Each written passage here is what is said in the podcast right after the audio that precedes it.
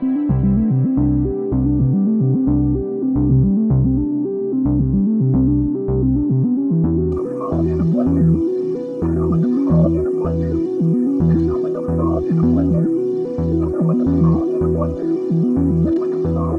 everyone and welcome to Magic Numbers and this is episode 24. The sagas begin and I'm going to talk about the first uh, Kamigawa Neon Dynasty data. Uh, I'm going to dedicate probably an unruly amount of time to the ninjutsu effect because there was several questions about how does the ninjutsu impact win rates and why does the ninjutsu impact win rates. So I'm going to explain exactly what's happening there in the data and how you can sort of try to look at um, uh, the 17 lands data and, and, and see how exactly does it impact it. And then uh, I'm going to chat about archetype openness and uh, speculate a bit about where it's going. And we're going to go through all the archetypes and look at interesting commons and uncommons and what is going well in each uh, color combination. Okay. But I'm going to start with the preamble. As always, a quick soapboxy moment uh, where I'm discussing particular aspect that drew my attention today. Um, so I'm going to talk about sample size, and there is this big idea about from well lots of people to be fair that sample size is very important. And yes i do agree. It, it is important.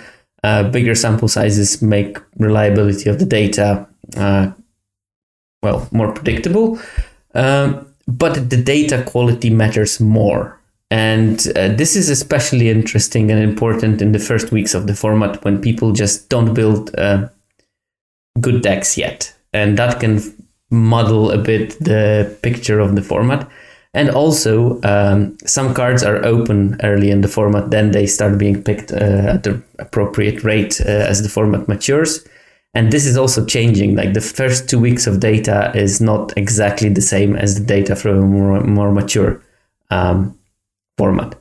And I wanted to go into the um, example from history where uh, that was exactly the case. And in 1936, uh, Literary Digest, uh, um, an American uh, newspaper or magazine, uh, polled their readers and, uh, well, a huge amount of population on who is going to become a president. And uh, according to their survey, and their survey was just gigantic. No one ever before and after did this kind of polling. They sent the questionnaire to 10 million people and they received roughly 2.2 million replies. And based on that data, they just uh, decided that uh, Roosevelt is going to lose the election by quite a large margin, actually. The history turned out to be completely different. Uh, Roosevelt won the election by quite a large margin by carrying all but two or three states, I think. Um, and then became, of course, the longest serving president of the United States. And the issue with that uh, poll was that uh, they were mocking Gallup, who uh, did well, pretty sizable poll, I think around twenty to fifty thousand. I don't remember exactly. And um, uh, they were mocking him from a small sample size, and that this kind of small sample size does not even compare uh, with um, with what they did. Um, and famously they they they completely mispredicted it and um, uh, lost the competition with Gallup, although the, he used much smaller sample size, and because of that. Uh, first of all, the, the magazine just dissolved a couple of years later because, uh, well, it was an embarrassing defeat. But it also changed how we poll things and how we look at the um, uh, polling data and how we uh, generate the polling data. And the thing that happened in um, in case of Literary Digest um, was that first of all they sent mostly the surveys to their readers, and their readers were not a perfect sample, and that distorted uh, the results. And also, what uh, people analyzed later, um, it was the case that they sent those 10 million surveys, but people who were more likely to respond to the survey were the ones that felt very strongly against Roosevelt. Uh, which turned out to be Republican voters in that case. And um, because they had the disproportionate response rate, uh, they skewed the results even more uh, than the actual uh, reader selection. And this is something to think about when you look at the limited data.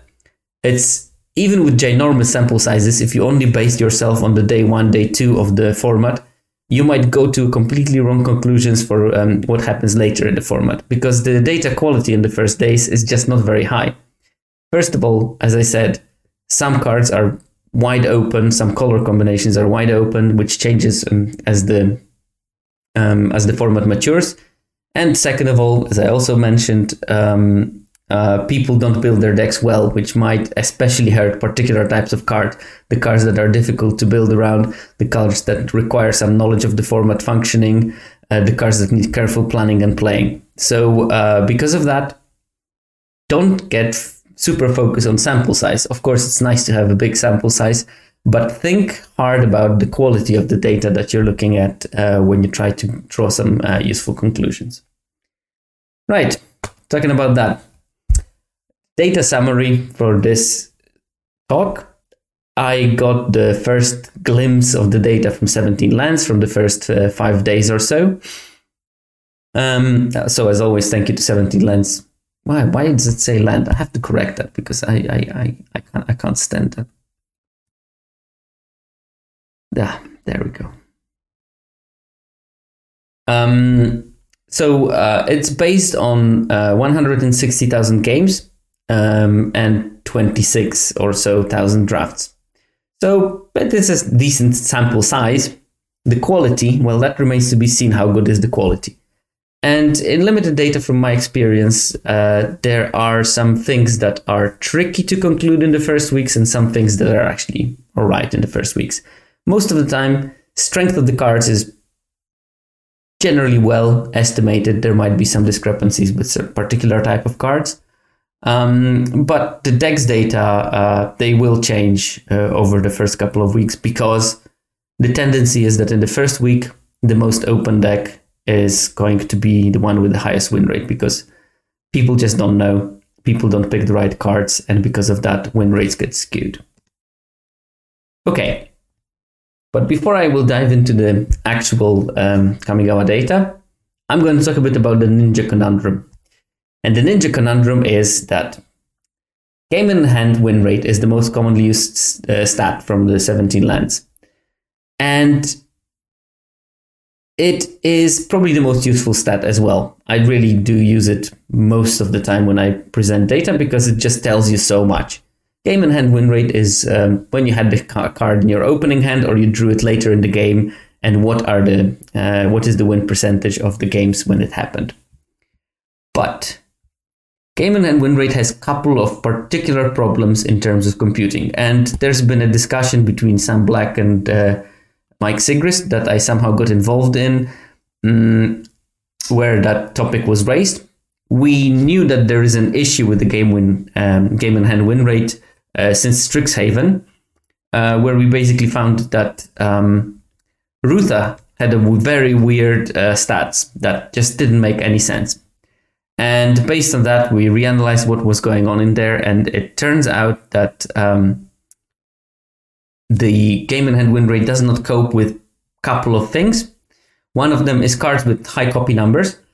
there is a slight um, distortion of the win rate based uh, in cards that have a high copy numbers, and also cards that return to hand in some way. So it can be that either they bounce themselves back to the hand, or that when they go into the graveyard, you can return them to hand. these type of cards are um, uh, problematic.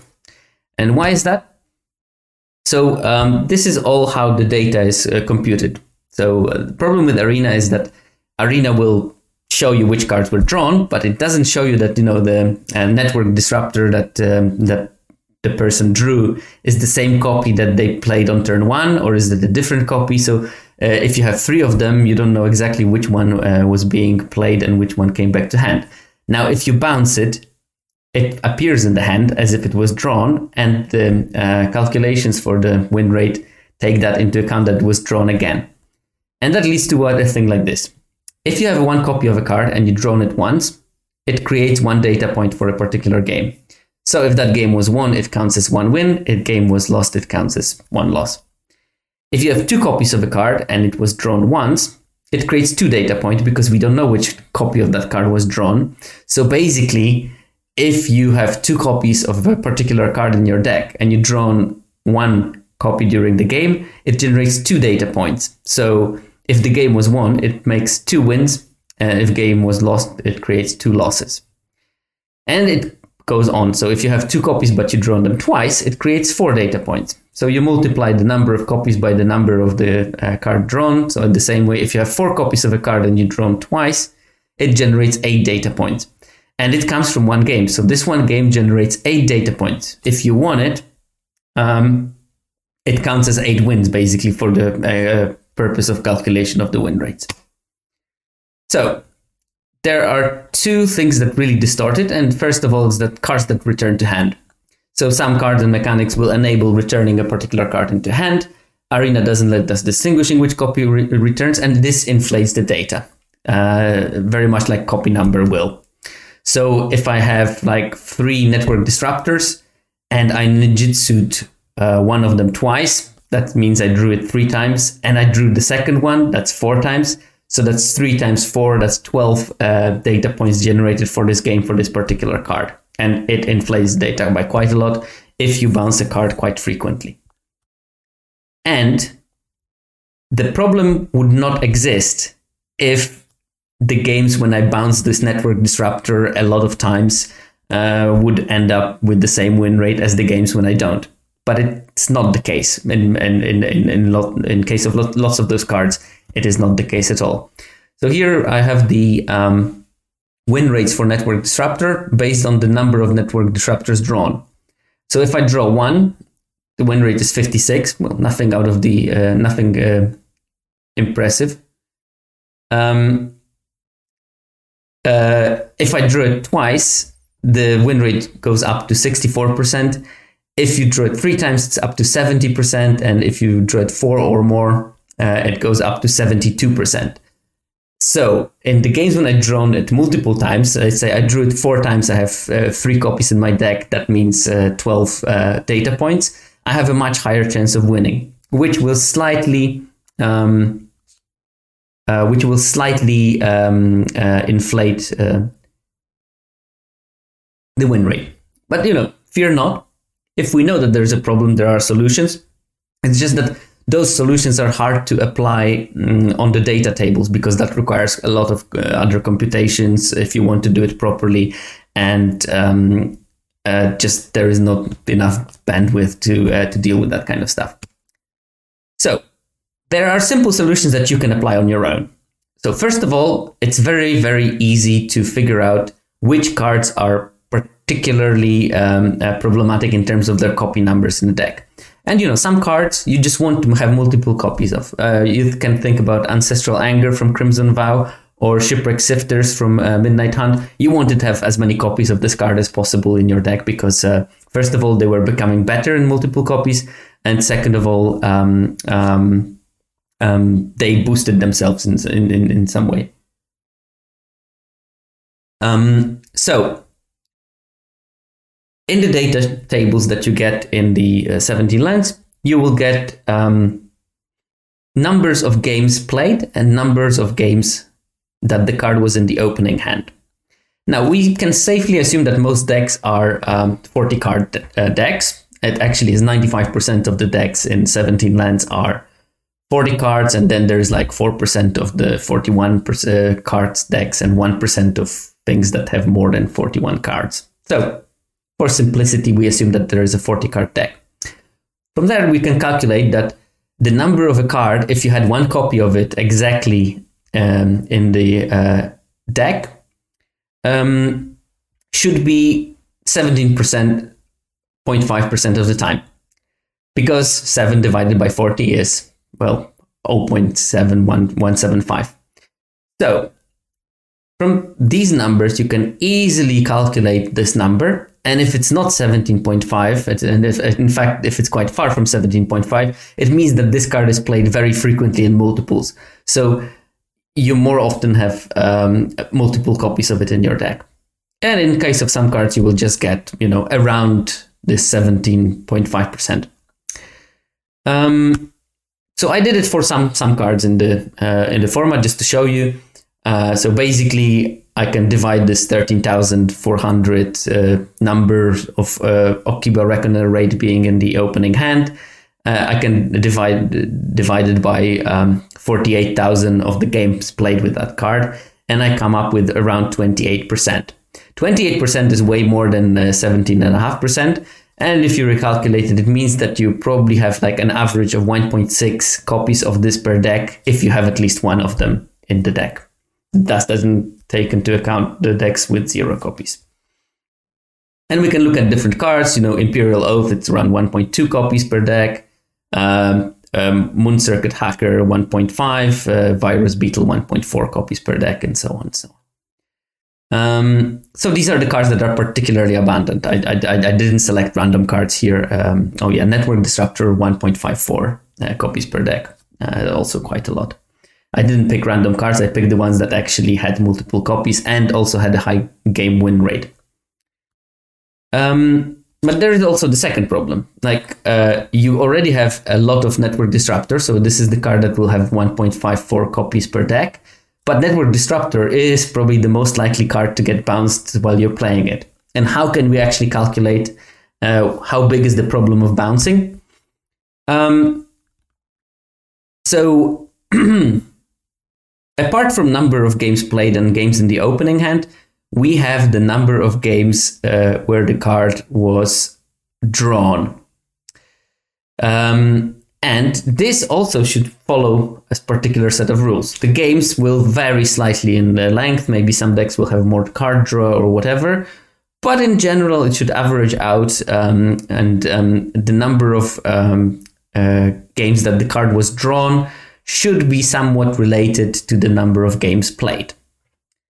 Um, and of course, the number of uh, uh, times that the card is drawn will also depend on the number that you have in your deck. So, um, what I did in the next analysis is I basically divided the number of, uh, of games drawn by the number of games played. Um, and I sort of took all the cards from um, uh, from the set and sort of plotted them on this uh, graph. So basically, there is the main trend of the more of the copies of the given card you have in your deck on average, uh, the more likely you will be able to draw it. But there are some cards that completely are out of this um, uh, out of this regression. And because you know it's a it's a simple linear regression, we can we can sort of get a, a formula to calculate um, uh, where would you expect uh, a particular card based on this number to be on that on that graph.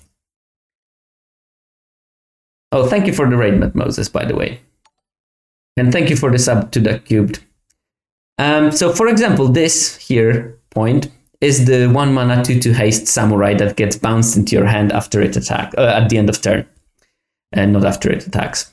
Um, so you can see that because this card will almost always get bounced to your hand, this n- number um, of the times that you draw it is super inflated because it will always bounce back. So if you attack with it twice, it will be bounced. Uh, it, you will basically count as drawing it uh, three times in, during that game. So this card is super inflated by this bounce effect.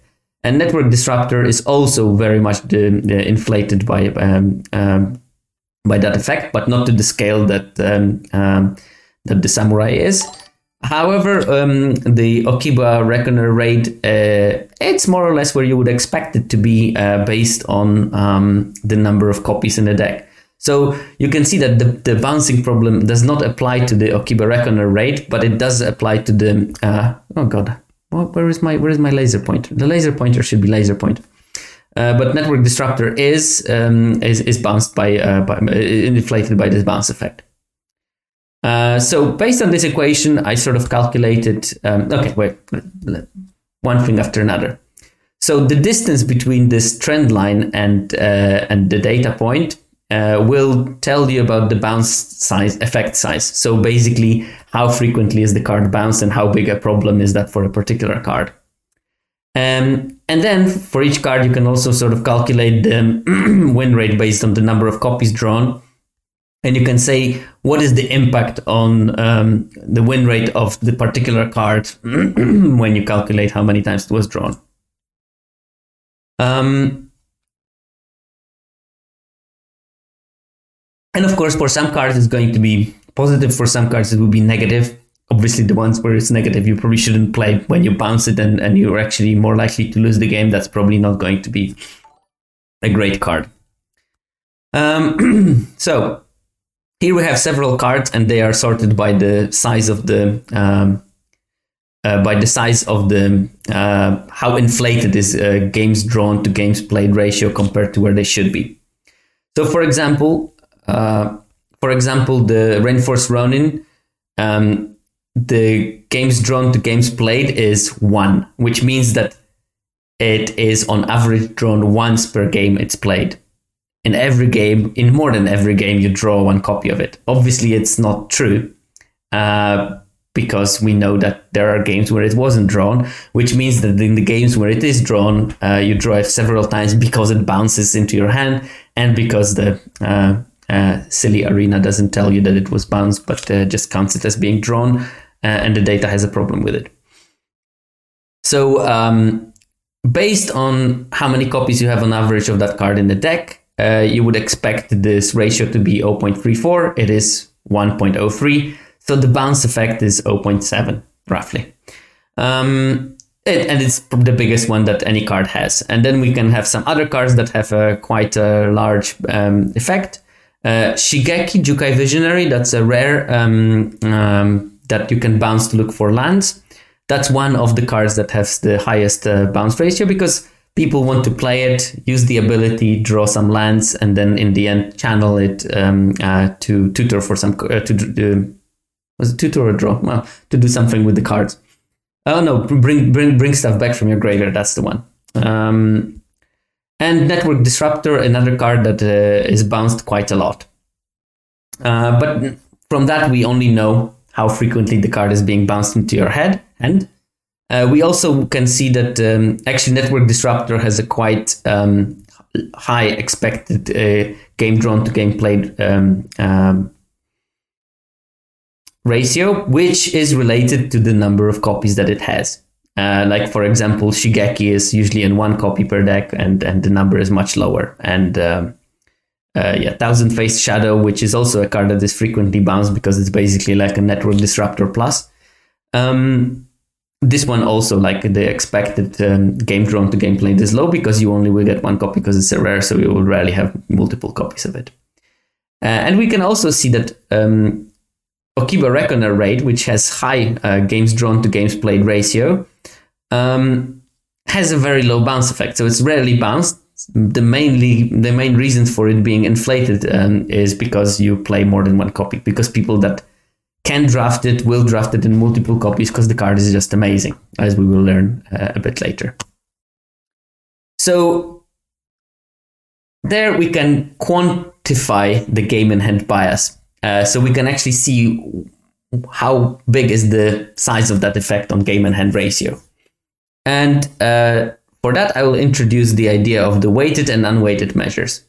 And this is something uh, well, we use a lot in, in, in science work because uh, weighted measures take into account the frequency of certain factor. Unweighted measure only look at it qualitatively. So in my work, I very often look at the composition of the environment. I have 100 species, and I can look at uh, relatedness of two samples by looking at which species are present and absent, absent, and that's the unweighted measure.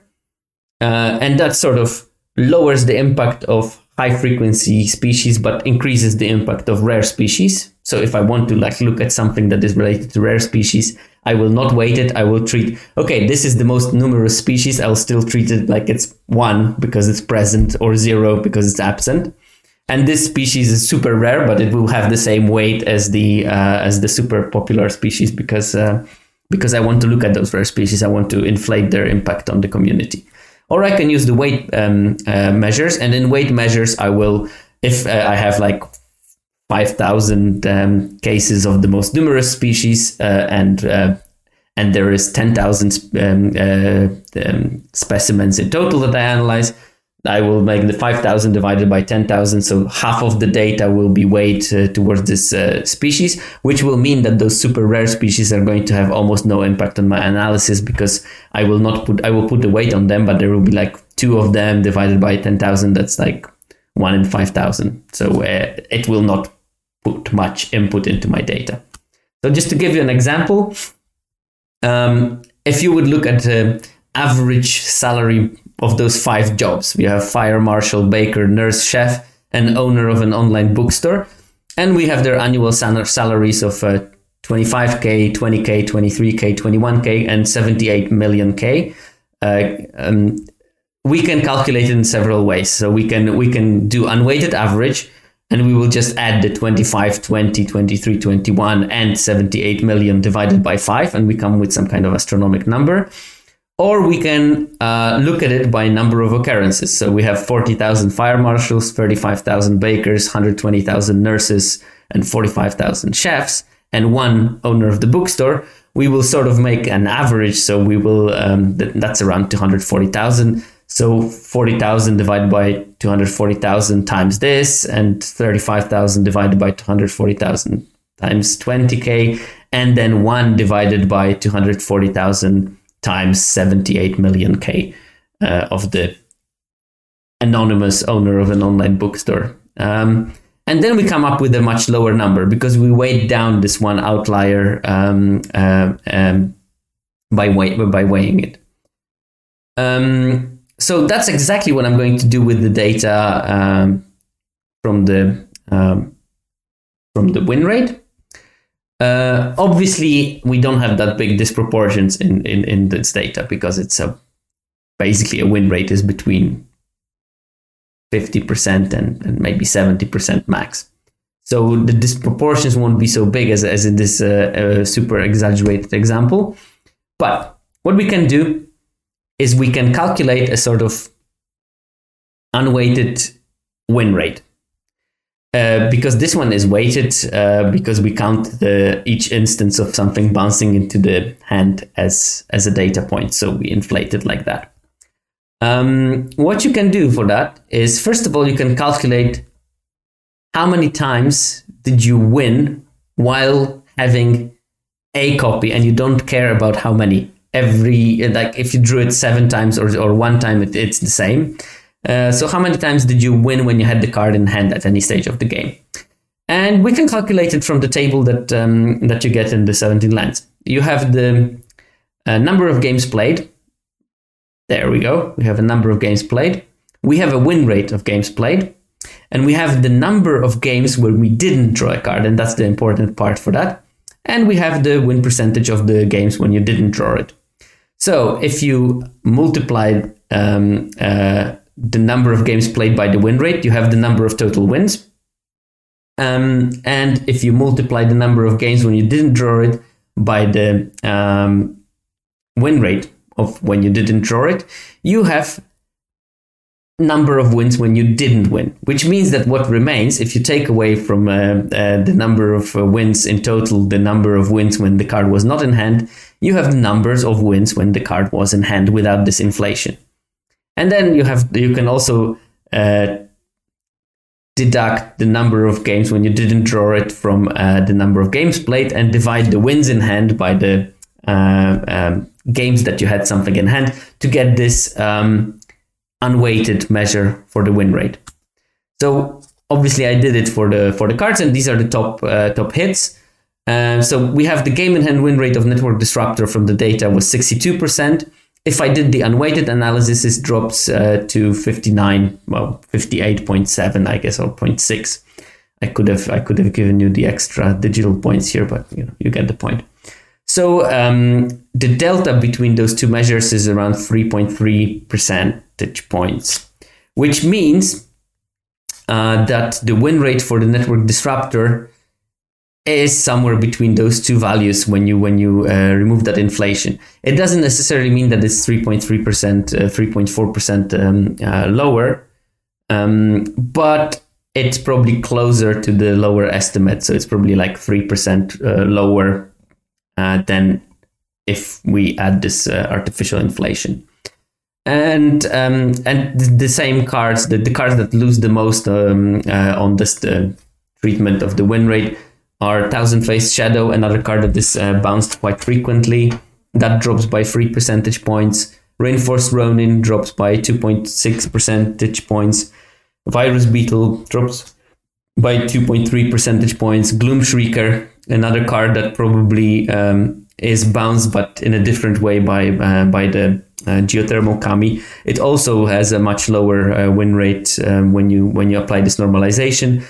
And you know other cards that we have. There is Kappa Tech Wrecker, Spirited Companion, Circuit Mender. So these are like all very good targets for ninjutsuing back in a way.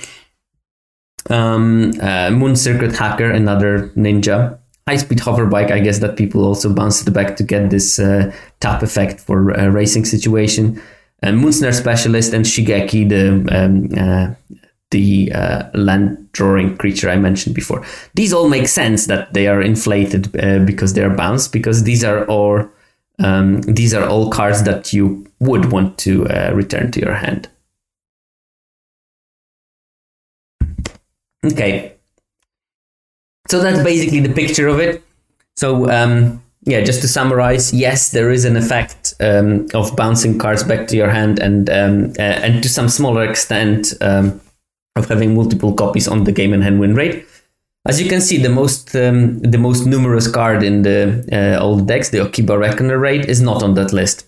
So um, bouncing has a has a higher impact on on on, on this uh, game and hand win rate than uh, multiple copies of the card have.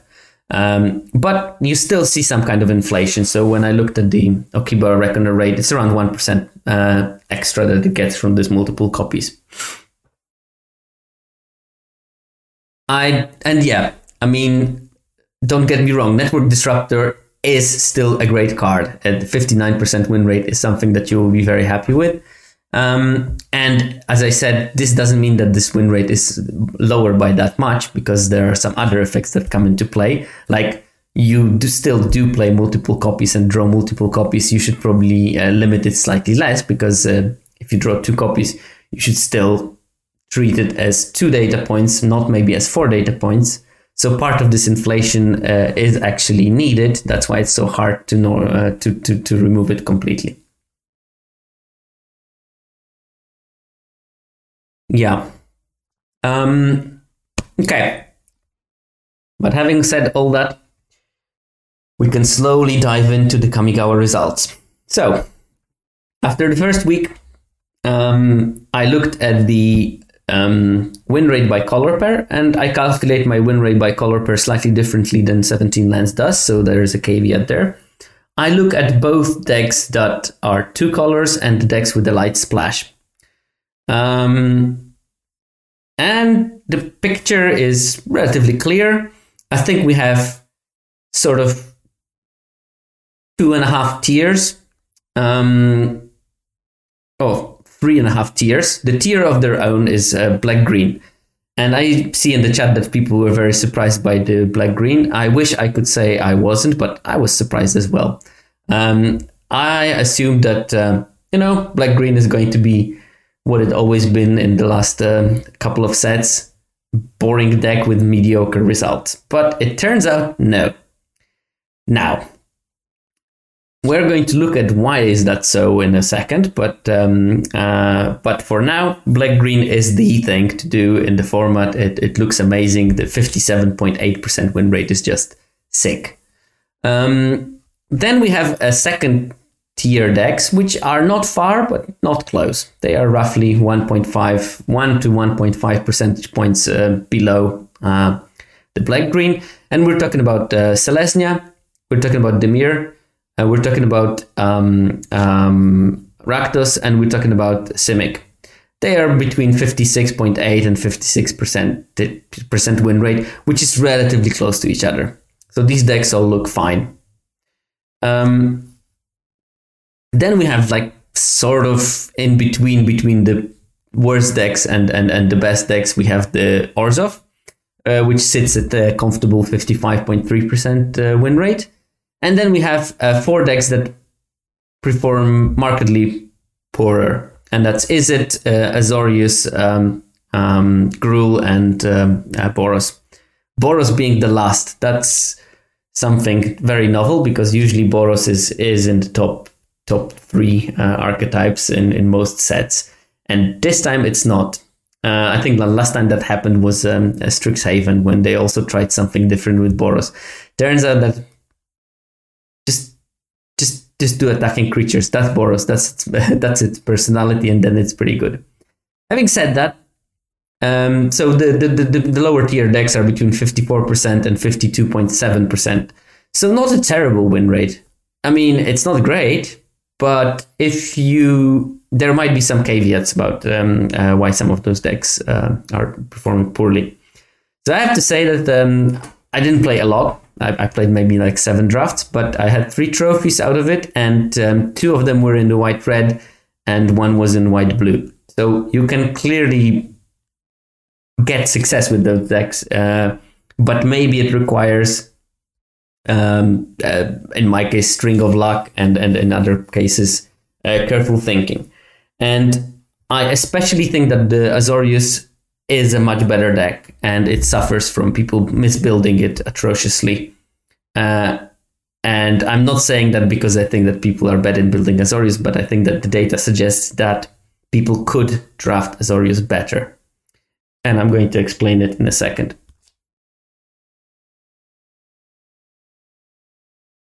Um, what this Sphinx revealed is, is saying 17 lands players must be much better than average. Otherwise, it's hard to explain all combinations to have 52 plus win rate, right?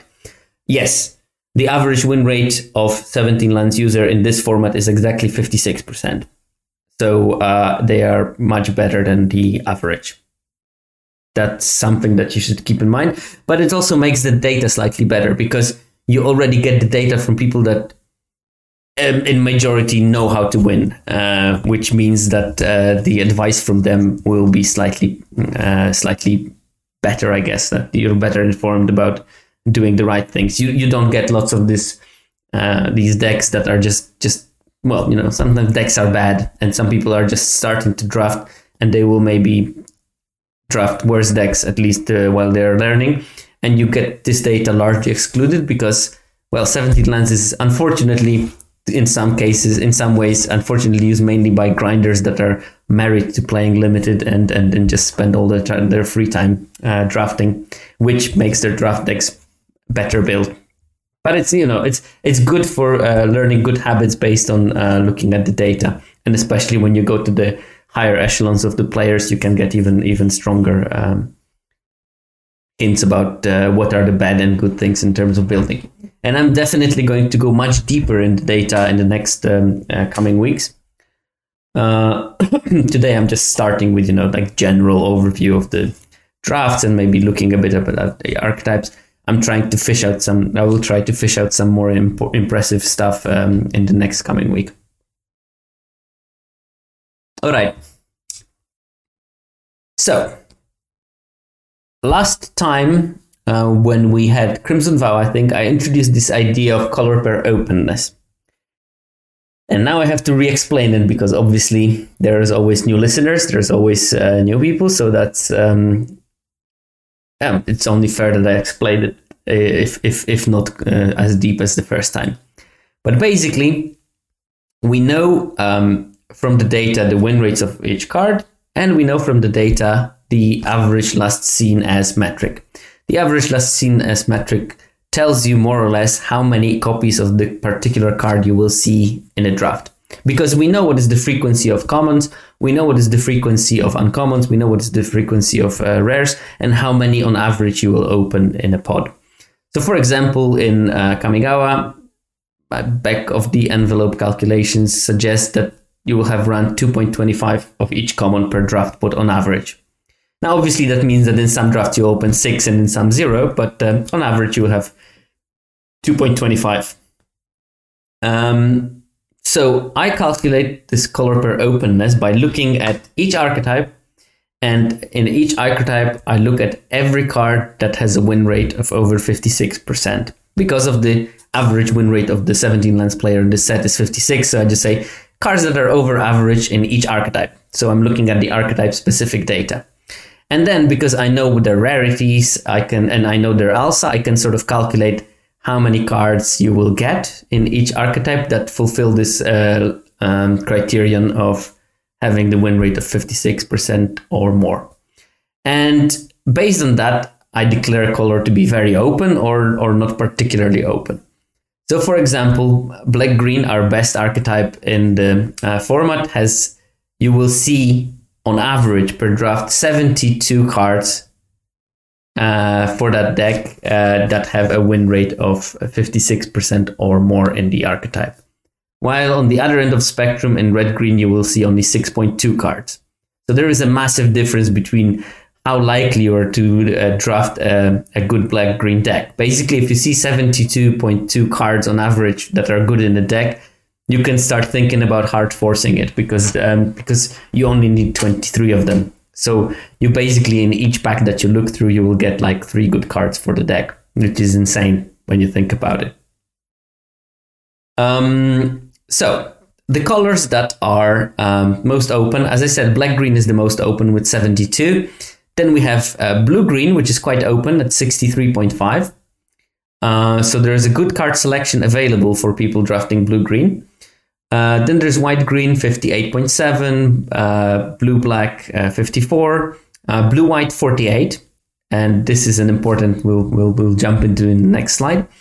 Uh, Orzhov, um, so white black is 42, um, black red is 36, blue red is 21. And then we have two colors that are really, really lagging behind in white red and red green with only 6.5 and 6.2. Um, so what the Sphinx revealed um, says, Now I understand why I tend to end up with white green and blue green almost always. I never want to be in those colors, but it organically happens from reading signals. Yeah, those colors, if the colors are open and if you have like maybe a slight preference for them, you will end up in them a lot because you have visualized what you want to do and you see the cards that you want to see and you just draft them and, and that makes it uh, quite easy uh, to end up in the deck.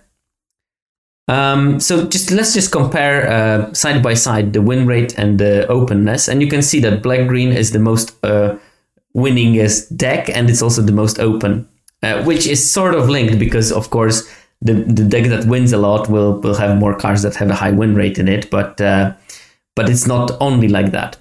For example. Um, uh, well, white green is the third most open color, second most winning color, and uh, blue green is the fifth archetype, but it's really still closely clustered with all the other ones, and is the second most open one at the same time.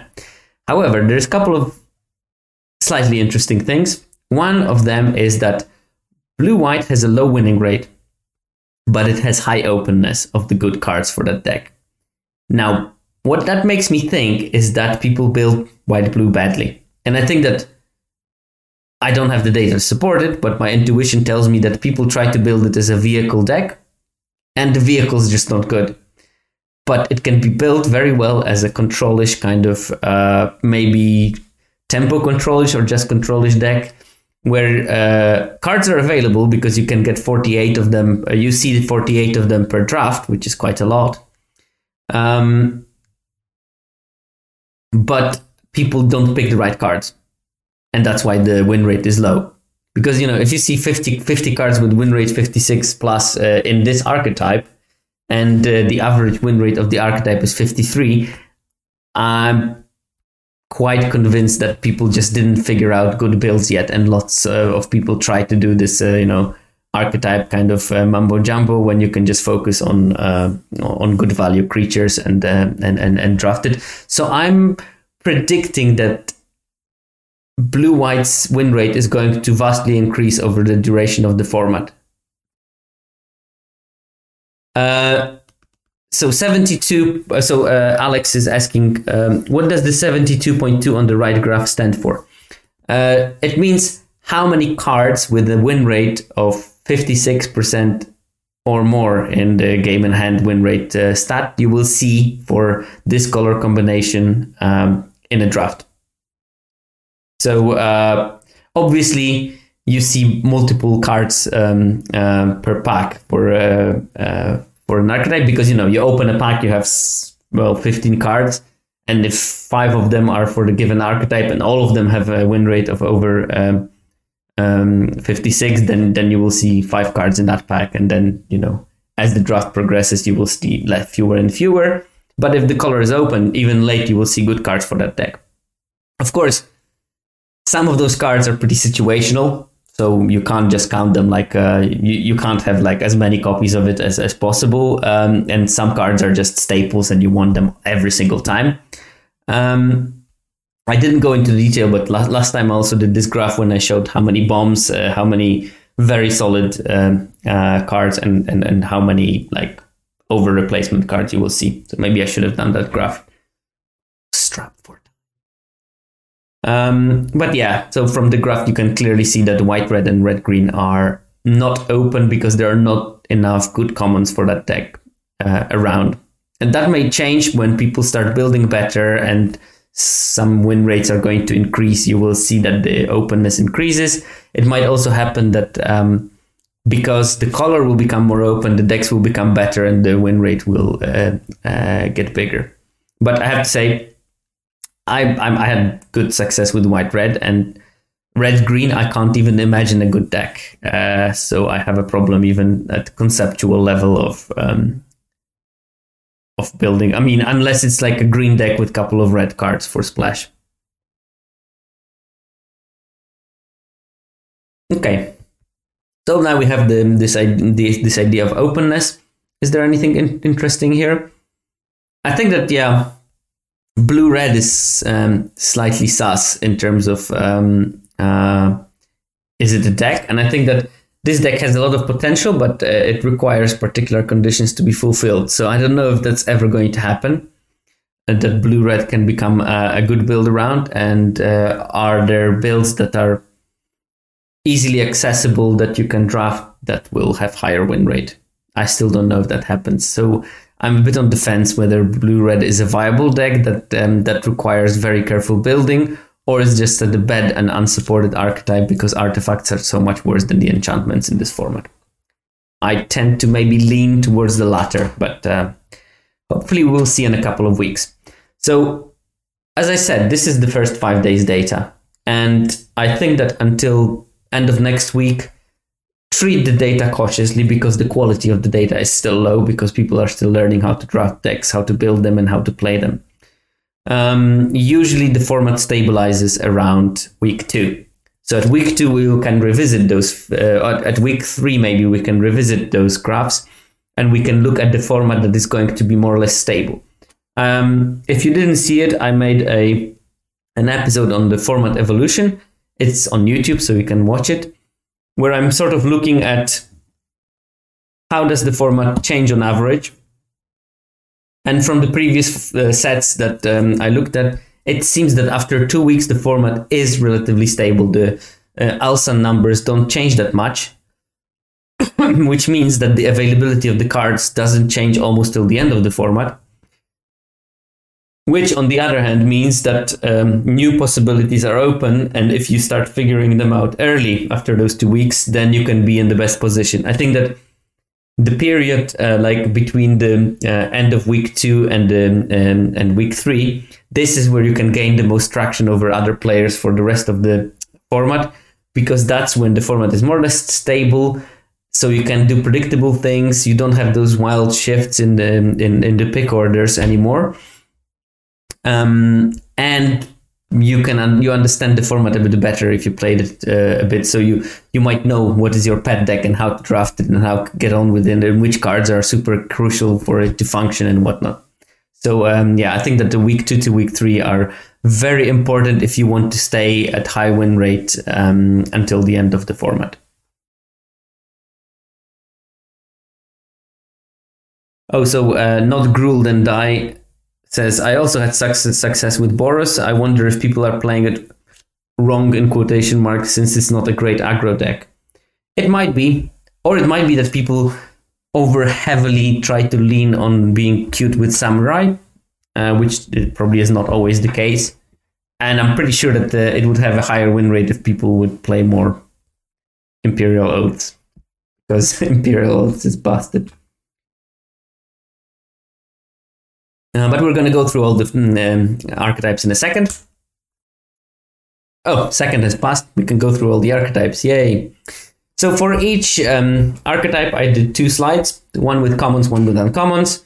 And I put um, the MVP of the format, which is either the best win rate card or the best non-saga win rate card. Because uh, for every archetype, I also picked the best saga, and sometimes sagas were the best card overall, um, sometimes not. So uh, if the saga was the best card, then MVP is the actually second best card. Doesn't make sense, does it? And then I also picked um, uh, a card that, um, at least from my perspective, looked interesting. It's very subjective. There are some criteria I, I, I selected them on, uh, but I thought, okay, this is a card that maybe was not super intuitive to me. Uh, so, and it has a relatively high win rate. So I'm going to share that um, uh, finding with you. Okay. so we start with blue white, which obviously is a vehicles uh, themed um, archetype. So it means maybe you can play a vehicle, but don't get stuck on the synergies because there aren't any. I think it's one of the archetypes that is not supported. And WotC has now the policy of supporting only five archetypes per limited format. So that was one that clearly has a weaker support. Uh, however, it's the color combination. I think it can be still good. And as I said, it's pretty open and there seem to be a lot of good cards in it. So um, the question is how you build it. Uh, the MVP of the archetype, the best common, is Imperial Oath with a majestic 63.4% win rate. And that tells us a lot about uh, what you want to do um, uh, in this uh, archetype. You want to get to Imperial Oath, which means you want to control the board until then. You want to uh, make sure that you uh, don't miss your land drops. Um, you want to get some advantage. You want to have some maybe defensive removal is good, like the uh, deal four to attacking creature might be pretty decent in there. the best saga, Modern Age, 61.5%. So bit off Imperial Oath, but um, not too far. And I'm pretty much impressed with this card. Uh, um, it works very well for me. It did some nice shenanigans. You know, if you're feeling cute and you have several modern ages, if and and you happen to have the uh, two one whenever you discard a card, you can play it until the end of turn. I think the opening of the two one on turn two and on turn three, modern age, pitch a land, play a land, uh, um, accrue value is is an excellent um, uh, opening because it changes modern age into basically from draw a card and discard a card, it changes those chapters into draw a card, which is substantially better. And you end up with a decent 2 3 flyer. I have to say, those, there is not much flying in the format. Um, so uh, flyers become slightly more valuable. Um, I did run into big trouble with the modern age just attacking me for two every turn and me not being able to deal with it without some kind of hard removal. My pick for commons is Ninja's Kunai because it had a pretty decent win rate, and it seems to me that it had pretty unimpressive win rate in general. So it seems like it's particularly good in uh, blue white. So that's worth noting. I think that um, you know, especially if you want to do some kind of a white blue with splashing things, you want to be able to play things like the network terminal, the three mana mana rock that has um, one mana tap an artifact um, uh, mill uh, loot. And I think that Ninja's Kunai, uh, you have tap an artifact, so Ninja's Kunai is the artifact that you want to tap for using it, uh, especially since Ninja's Kunai does not require tapping itself um, for the use, and it can be a removal whenever you need it. Yes, it seems good, but to be fair, uh, so um, uh, Renshank uh, says that seems good with Tameshi. From my experience uh, of, of trophying with the Tameshi deck, like everything is good with Tameshi. Jesus, that card is just busted. Um, and talking about cards that are good with Tameshi, um, I skipped to the uncommon part of the uh, Azorius. The MVP is the Circuit Mender. And by the way, I had a Tameshi deck with two Circuit Menders, and that was just busted. It's just like such a good combination that basically stops your opponent from having any hope and attacking. Um, so Circuit Mender is a 3 mana 2 3. When it enters the battlefield, you gain 2 life, and when it leaves the battlefield, and I would like to put the emphasis on leaves the battlefield, you draw a card. Leaving the battlefield, including ninjutsuing it up. So,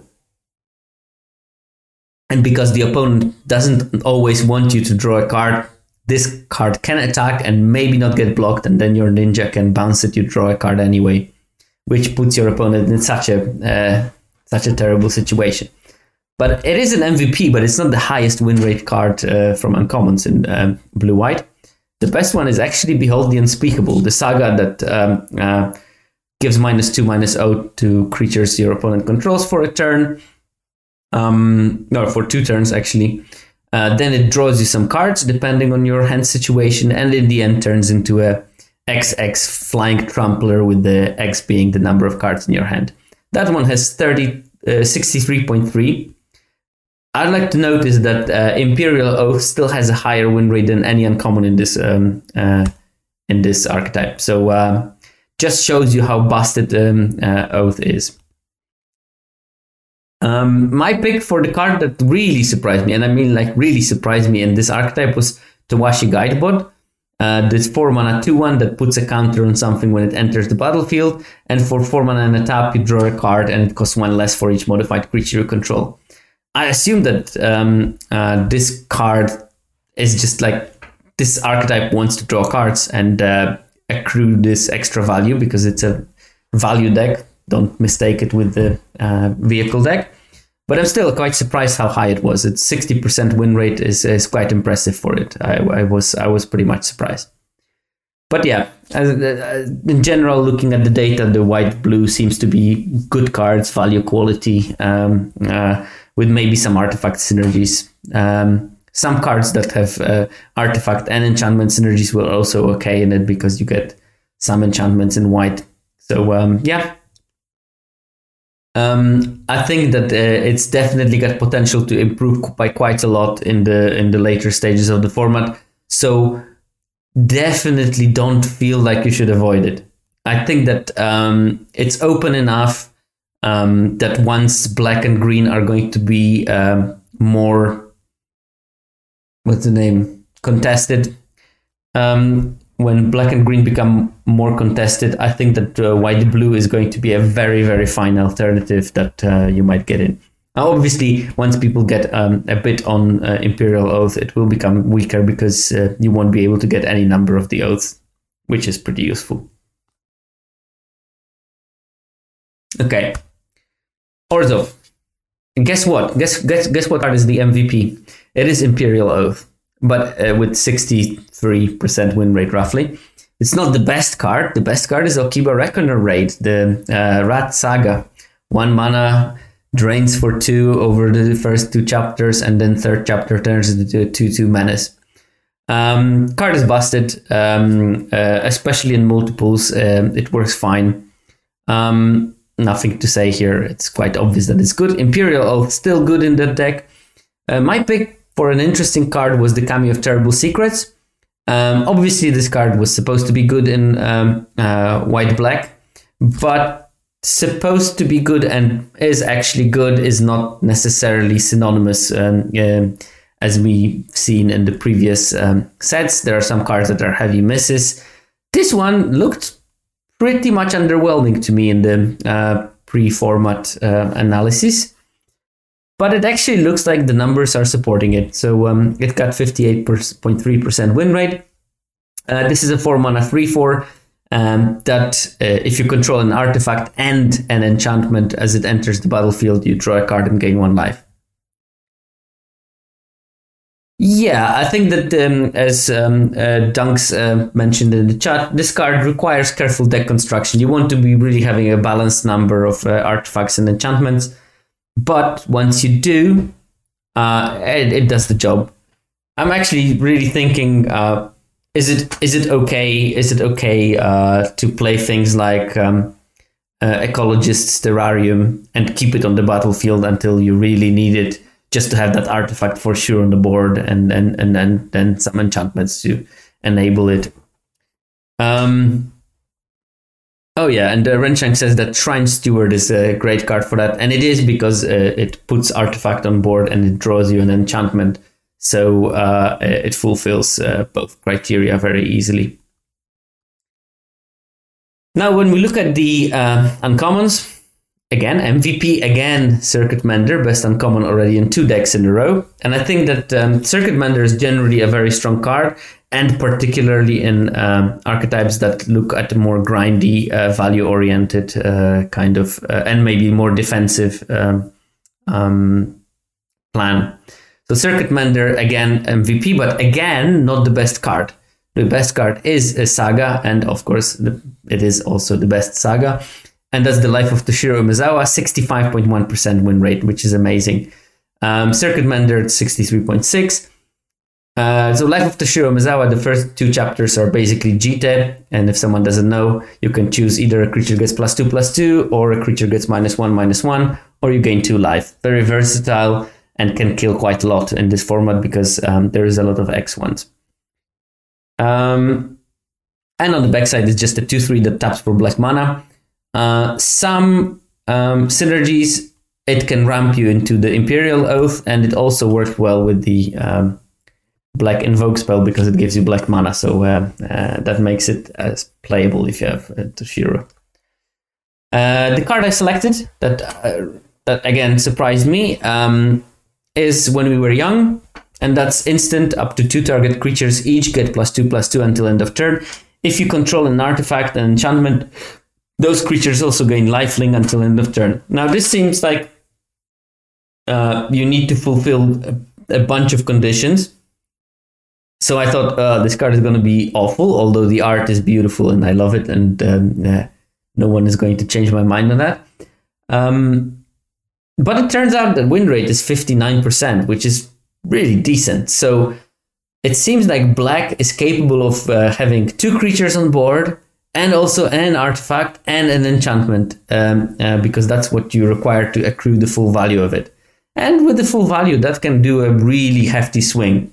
So um, maybe maybe uh, in a particular build that is um, creature heavy and um, and and and has a good number of artifacts and enchantments, this card can be pretty powerful. Right, let's move to the white red. Now, white red, as I said, very poor numbers, but um, it's one of the allegedly supported archetypes. So let's look at it. Guess which um, Oh, that's that's a that, that there is a wrong number there. That must be fifty six point three. Um, MVP is again Imperial Oath, as in the other white decks.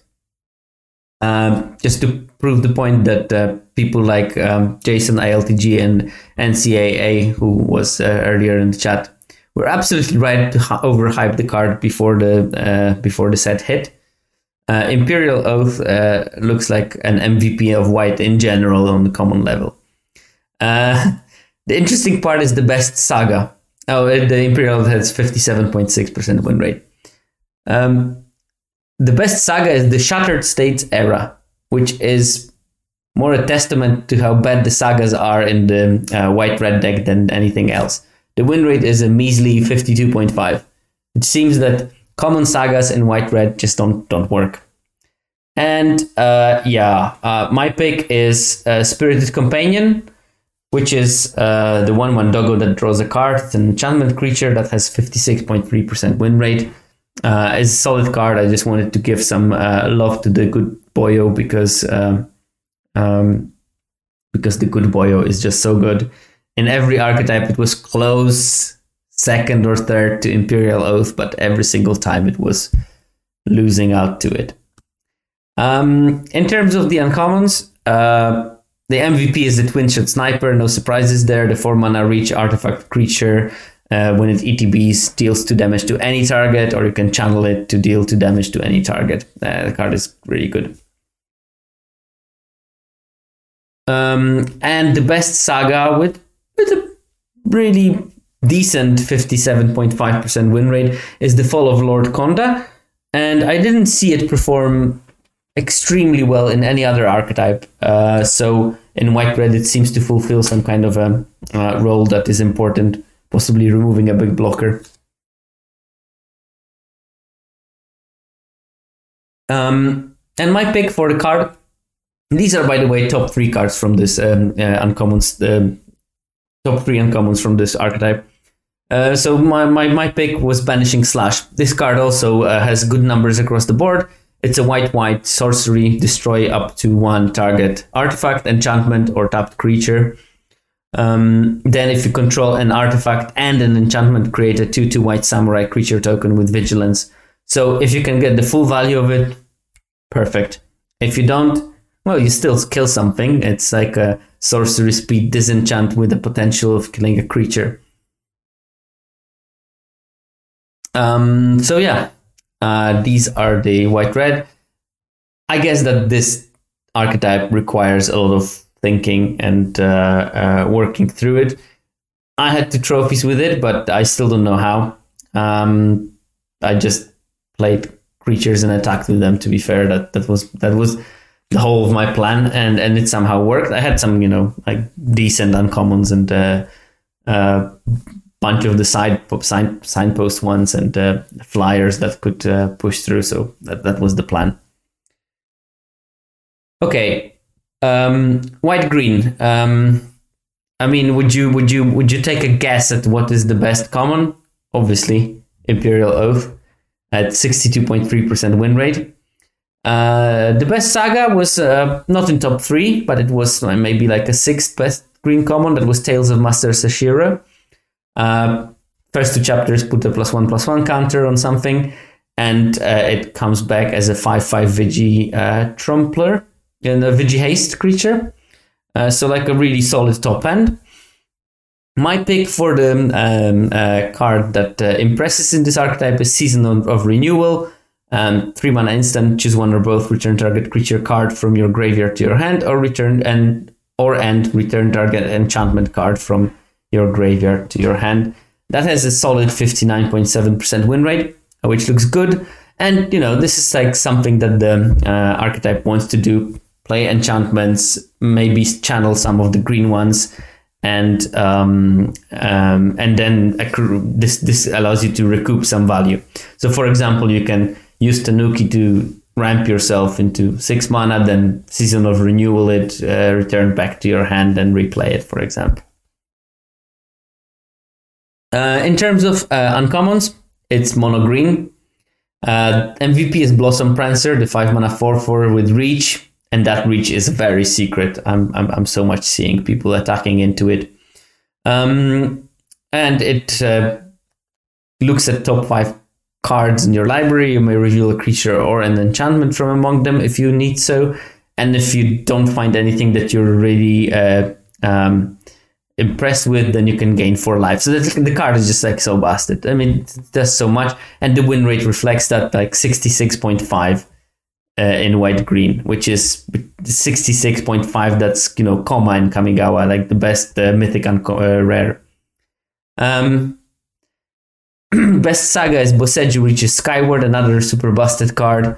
Um, first chapter you look for two forests. Uh, second chapter you well, second chapter doesn't exist, let's be honest. Third chapter, you return it as a XX, where X is the number of lands. So basically, if you look for two forests, it will be a 6 6 with reach. And the third card that I picked, it's uh, also the third best uncommon. Uh, Kappa Tech Wrecker. A card is just insane. Uh, you can lock people with it um, in the basically situation when they can't do anything about it. It's a ninjutsu green one, uh, and also it costs uh, green one, one three. Enters the battlefield with a death touch counter, and whenever it deals combat damage to a player, you may remove a death touch counter from it when you do exile target artifact or enchantment that player controls. Card is amazing. Um, and the win rate is 65.7. Boseiju had 65.9. These are all like super busted. And there's plenty of white green, very high win rate cards. So um, the archetype seems to be super support. Now looking at ninjutsu decks, um, so the white, the the blue black uh, MVP, and I was shocked by that is Virus Beetle. Uh, Virus Beetle, the humble uh, artifact uh, Ravenous Rat, has the win rate of 64.7. Like, uh, again, at the level that is um, usually reserved for uh, top rares in the format. Um, and I was surprised by that. I thought it would be uh, the network disruptor, but no, it's Virus Beetle, and that's even before the correction for the uh, bouncing and multiple copies. Although Virus Beetle also gets bounced a substantial amount of time. Best Saga, Okiba Reckoner Raid, as before, 63.4. No, no surprises there. The, the Saga is busted. And the card that I selected that is uh, has interesting numbers is Suit Up. A three mana instant until end of turn target creature or vehicle becomes an artifact creature with base power and toughness 4 5. Draw a card. And this has 60% um,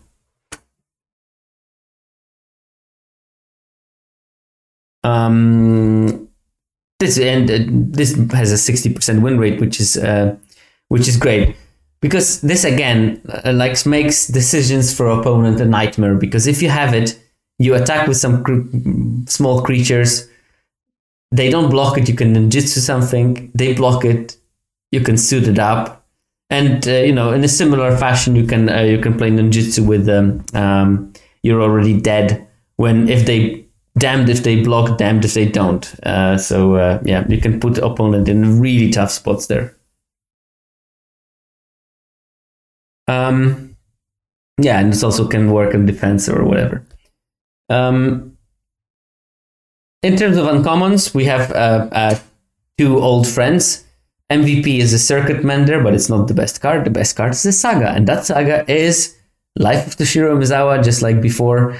Um, uh, circuit mender still busted, especially with ninjutsu. It gains a lot because um, uh, you can bounce it to your hand to draw a card, replay it, gain to life, and just like becomes uh, insane. Um, life of Toshiro Umezawa, Jitte is still good in 2022. Um, and the card that I selected as a uh, my pick was the Long Reach of Night. Um, it's a saga with the first chapter being each opponent sacrifice a creature unless they discard a card. And I know that it's bugged, but hopefully uh, uh, they cleaned the bug today.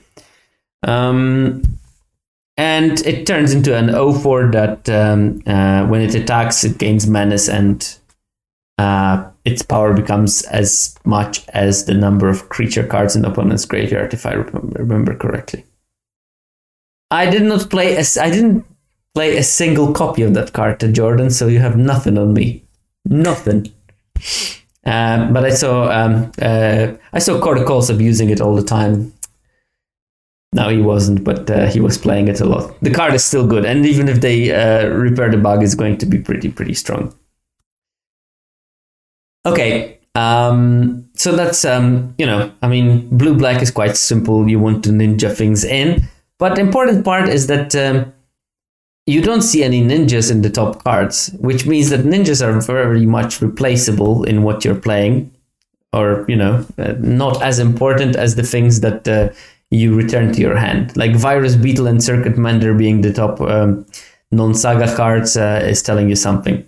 And two top cards being sagas also tells you something about sagas. Okay. Blue red. And yeah, it would be hard pushed to uh, think it's blue red when you look at this slide, unless uh, you read the uh, title. Uh, MVP is a Moon Circuit hacker. So um, in the blue-red uh, artifacts matter um, archetype, an enchantment creature is the uh, best win rate. So um, yeah, that's interesting. um, that's a ninja. So um, unlike a ninja deck uh, in blue-red, we actually do see ninjas as the top cards. Uh, it has ninjutsu one. Whenever it deals damage to a player, you may loot. Um, unless it entered the battlefield this turn when you just draw a card straight. That's a very fine card with uh, lots of trick potential, win rate of 60.6, so uh, very fine. But it tells you something that blue red um, does want to play this sort of like aggro, but with a lot of card advantage uh, um, strategy. Then you have the Modern Age uh, as the best saga, but it's got the win rate of 56, which is not impressive. Uh, we already talked about the card, so I won't repeat. Network Disruptor, um, uh, the menace of game in hand win rate uh, statistic. Uh, the one mana, one one flying when it enters the battlefield, tap target permanent. Um, it's my pick for the deck because I think uh, it's been close to the number one in multiple archetypes, and here it also has good numbers. So I just put it as my uh, selection just to showcase that the card is still good. Like from what you see in the comments, it, it the picture of blue red is that the archetype theme is nothing that you should really focus on. Um, if you want to have the best results, focus on tempo type uh, play. You want your one drops, you want your two drops, you want your upgrades, you want your things that tap something when the ETB even in the late game to remove a blocker. Um, uh, and uh, yeah, flying is uh, obviously important. So um, I think that um, blue red can play a fine tempo game. It just requires a bit uh, thinking about how to build it and I think that the colors are still maybe not open enough to do so. But it might change as as, as soon as people start drafting um, uh, drafting black and green more highly, as I expect will happen soon, especially with green. Then we have Twin Shot Sniper. Um, we already talked about this card. This is the clear MVP of the uh, archetype, uh, 61.6% win rate. Uh, best saga is Behold the Unspeakable. We also talked about it. The XX Flying Trampler one um, that draws you cards and stops people from attacking you for a turn. And my pick for a card with a really good win rate is Patchwork Automaton, the 2 mana artifact with Ward 2. And whenever you cast an artifact spell, put a plus 1 plus 1 counter on it. It has a 61% win rate and the card looks pretty solid. Uh, the Ward 2 is really good on the early drop creature and you can grow quite quickly if you play the right version. So maybe Patchwork Automaton will require a bit more of the um, of the artifact synergies, and you definitely don't want to ninjutsu it um, back to your hand after you put five counters on it, for example. But yeah, the, the card seems like there was a lot of hype about this Dragon Spark reactor. Do, do I do I do I remember the name correctly? Uh, the removal that grows with the game when you play uh, artifacts. But Patchwork uh, Automaton is just like a much better version of it when it for, um, when, in, when it comes to going uh, for the opponent's face. Um, yeah, exactly, Renshang. The card uh, that was very much overhyped in the beginning of the format, and uh, it's been all by disappointment. Um, it, no, it's been only disappointment um, uh, from what I saw on other people board states. Again, I never drew it or drafted it, so uh, lucky me. Um, but Patchwork Automaton looks good. So um, if you're looking for something that grows with the game in terms of artifact synergies, I think the Automaton is the one that you're looking for. Okay, blue green MVP. Clear MVP is Fang of Shigeki a mighty, majestic 1 1 Death Touch. That's also an enchantment. Um, yeah, uh, quite a big surprise to me, honestly, because, um, you know, it, it, I thought the card would be slightly better than people say, but I didn't think that much better. It looks amazing in this archetype in terms of the numbers. It might drop over time, but still, it seems that blue green wants to survive so badly that a 1 1 Death Toucher uh, is just good enough. And with some synergies of uh, recurring it um, or um, um, uh, some ETB effects for enchantments, it can be quite uh, quite solid. Um, I mean, quite solid. 61.6% win rate for a common is insane. Uh, the best saga is Modern Age with 60.8 again, you fix your draws so you will allow yourself to survive till the late game because you have a bit of more card selection. You can chuck away the cards that will not help you in doing that, or in the late game, you can accumulate a couple of lands and, and then turn them into real spells. Uh, so it's all fine, and the 2 3 body is actually surprisingly solid. And my pick for the uh, for the surprise or interesting card is Harmonious Emergence. We've seen this type of card a bunch of times. It's a 4 mana enchantment for a land. Enchanted creature becomes a 4 5 spirit with vigilance and haste. It's still a land. And normally those cards are mediocre to worse than mediocre. This one looks pretty solid. It has 61% win rate in the blue green. I think, you know, it turns the corner a bit because it can attack the first turn it uh, enters the battlefield. It doesn't cost you a land, um, because if you don't need a blocker, you can just tap the land for mana, and if you don't need to tap the land for mana, then you have a blocker. That's basically it. Uh, so it doesn't slow you down like most of those cards normally did, um, because they require tapping for attacking. And also, when it's destroyed, you don't lose a land, which is uh, which is very useful. So it's like super pumped version of the spell, and uh, it it seems to be working at least in the blue green.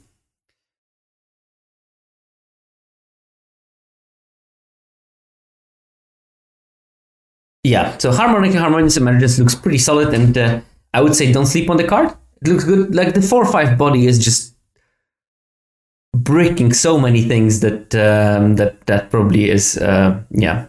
And uh, so uh, the dunk says that, um, uh, no, uh, Isaiah MTG says that the vigilance is very important. But I think that it's not only the case. The problem with those cards very often was that you kill them and then and then you sort of like one land short, and uh, especially in a deck that is very mana hungry, and and and this um, and this card just doesn't have that effect, and this is maybe not as important as vigilance, but this uh, is pretty important in my opinion for the playability of the card.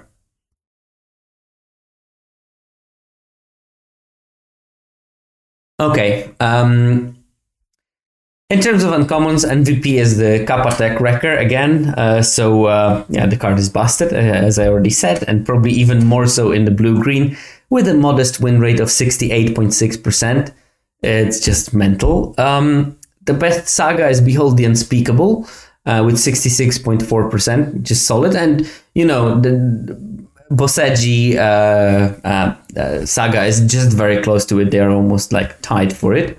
And the card that I selected for this deck as uh, my uh, um, surprise include is the Spinning Wheel Kick. Now, this card before the set was released was played down by a lot of people, um, um, including myself. Uh, but it shows good numbers, at least in this archetype. 60.8 um, percent win rate is not bad at all. Uh, it's over replacement, and uh, it maybe is the reason because instant um, removal in this format is not particularly great and a 1-1 Death Toucher is particularly great. Uh, so uh, this can do a whole lot of uh, mess in the opponent's uh, battlefield.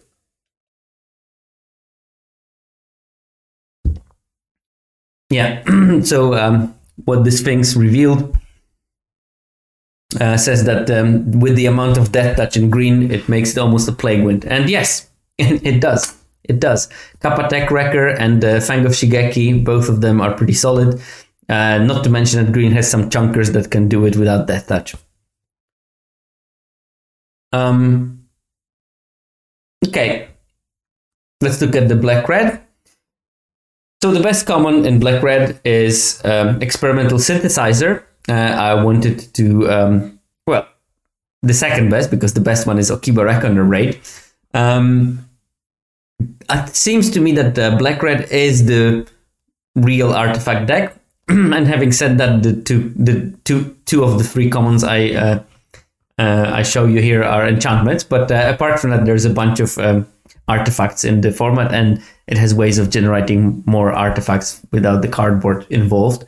Uh, experimental synthesizer is the uh, obviously, as everyone knows, uh, the Mulldrifter. So five mana draw, four mana draw two cards basically. No, it's uh, one red mana artifact. When it enters or leaves battlefield, exile the top card of your library. So if you play carefully with it, it will become a sort of Mulldrifter because you can sacrifice it for three mana and create a 2 2 white samurai creature with vigilance. Um, so uh, if you play it carefully, you play it for one mana with enough mana to play anything that you want. You probably want to be very low to the ground in those decks um, anyway. So um, if you have three mana free when you play it, you should be fine, or two mana and a land in hand that you can play. Uh, and uh, in the later game, you can get a samurai, or you can sacrifice some other effect and still get the uh, possibility of playing a card from the top. Mm. Unless you're my opponents and um, you just sacrifice it for three and hit the land of top at zero lands on board. So yeah, that can also happen. Um, Okiba Raid, we already talked uh, in detail. Um, the nice part is that there are some rare uh, black uh, vehicles, or just generally red rare vehicles, are pretty good in this deck. uh, and with Okiba Reckoner Raid, it just become way better. The card I wanted to um, showcase is Clawing Torment. It's an enchantment aura. Enchanted artifact or creature, as long as enchantment enchanted permanent is a creature, it gets minus one, minus one, and cannot block. Enchanted permanent has at the beginning of your upkeep, you lose one life. Now, this card is good. It's not like busted, but it's good. The 59% win rate uh, is solid and you can do some really awful things to your opponents if they are not ready to um, uh, sacrifice their creature. Like putting it on, a, for example, on the three-three defender reach um, um, green creature is fantastic because it removes something that is particularly good against you because the three-three uh, blocker is is annoying, and also it sort of creates this um, inevitable clock for the opponent because usually the decks that want to play the three-three reach turtle they don't have a way of killing the three, uh, sacrificing the three three uh, reach turtle so they can use removal on it, I guess, which is not optimal for them, or maybe destroy the enchantment, which is also not optimal for them. So um, yeah, card seems good. Uh, especially that um, your main engine of the deck is Oni Cult Anvil, which is my pick for the uh, interesting uncommon. That's the only signpost that made the list, which is also something very, very peculiar. The signposts and commons usually are the best cards um, in their color combination, but not in this set. In this set, they are deep, deep um, in you know like fifth to seventh uh, best uncommon for the for the um, color combination, which is super weird. MVP, Twin Shot Sniper, and Life of Toshiro Umezawa. We know those two already from uh, any archetype before. They are just busted. Um, so. Um, Life of Toshiro Umezawa, 63% win rate. Twin Sniper 62.7, oh, 63.6, 62.7. They are clearly the best. But Oni Cult Anvil, the uh, signpost uncommon for Black Red, uh, has 61% win rate, which is solid. Notably, it was also good in um, in Blue Red as a splash, uh, but I didn't put splash cards in, in, in the lists. So, uh, yeah. Anvil, uh, Oni Cult Anvil Whenever one or more artifacts you control leave the battlefield during your turn, important, create a 1 1 colorless construct artifact creature token. This ability triggers only once each turn, and you can sacrifice an artifact and it deals 1 damage to each opponent. You gain 1 life. So you can imagine that if you already have this kind of draining engine like Oni Cult Anvil, uh, Clawing Torment just speeds up the clock substantially, uh, so you can uh, sort of build your own like collection of pestilences, really, or not pestilences, but ill-gotten gains or something like that. Works pretty well.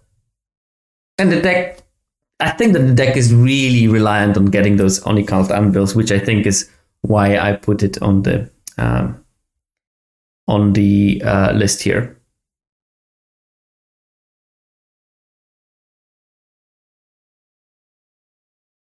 Um, well, let's go to the best deck. Let's go to the best deck of the format so far and that's black green. Now, first of all, the best common is Twisted Embrace, the 4 mana enchantment aura. Uh, when Twisted Embrace enters the battlefield, destroy target creature or planeswalker an opponent controls. As long as an enchantment permanent is a creature, it gets plus one plus one. Now, this is the only archetype with this card as a top common. It's not bad in other ones, but in this one, it's particularly good the reason for that being, of course, um, geothermal kami uh, that can bounce it back to your hand and replay it on something else and kill another creature, which makes it a fantastic two for one while you gain life and create a cushion and, and, and a sizable blocker. Um, the best uh, saga at common is uh, huh, Okiba Reckoner Raid. Who knew? Uh, think is still good.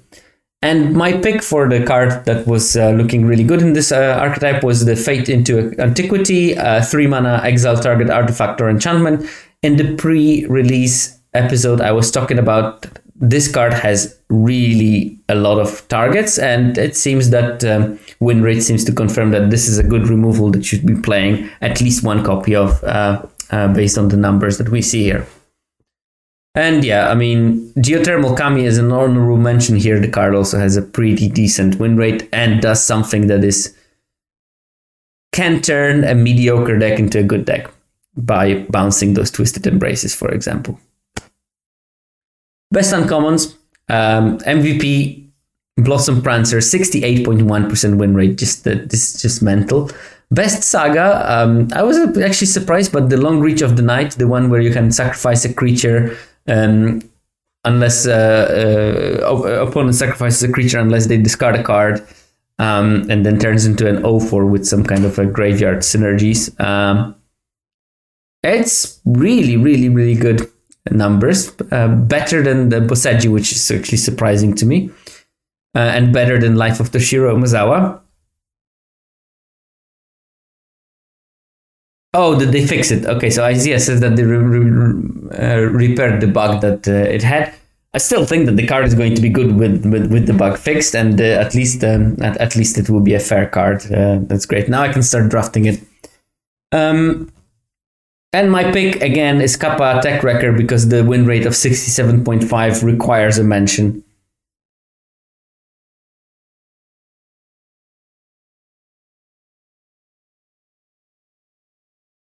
Okay, okay, that's good. It's fixed then. That's fine. I don't. I don't think that uh, it's going to be okay. And the last uh, archetype we're going to be talking today is red green. And my message about red green is avoided. Not because you can't get a good red green deck, I think, but I think that the risk of getting a bad red green deck is just too high. Uh, from what I saw in terms of openness and um, and the card card quality, and I just think that this archetype is just so half-heartedly supported uh, that I I would say for now avoid it. Wait for people to build better versions unless you want to experiment, which of course I highly encourage. If you want to experiment building something, then do it. I think that um, you know the signpost and uncommon does not post good numbers. Uh, modified creatures don't have enough support like it's hard to get them like it would even be good if you would be able to uh, reliably activate the 2 3 3 mana 2 3 that enters as a 3 4 when you control a modified creature but you just don't. There's just not enough 1 mana or 2 mana things that are modified. So uh, yeah. There you go. I would say avoid it for now and maybe think about how to make it better. Right. Now my voice is completely gone um, I go to the acknowledgement section. So, as always, thanks to the 17 Lands team who are amazing and support me and support, well, all of us to be fair, um, in terms of uh, getting good data out from for our limited needs. Uh, so, Viral Misnomer, Hululu, and Grant Wu are people that are involved in it quite heavily and are also present on Twitter. So, I recommend you to follow them to see what they have to say about what's cooking in 17 Lands world. Uh, also, thanks to uh, Fake Jake Brown uh, for helping me with releasing the podcast version of this. And thank you to essesq and um, Mana Junkie for the theme song if you're listening to this in the podcast version. And yeah, thanks. This was the first shallow dive into the uh, Kamigawa data, but over the next week, the format is great. So over the next week, I'm definitely going to try to figure out some deeper uh, takes uh, based on the data we get and maybe talk about signals uh, and how to read them in this particular uh, format and how the drafts go and, and, and mulliganing strategies and things like that. I'm going to see that. But for now, thank you very much and uh, thanks for listening.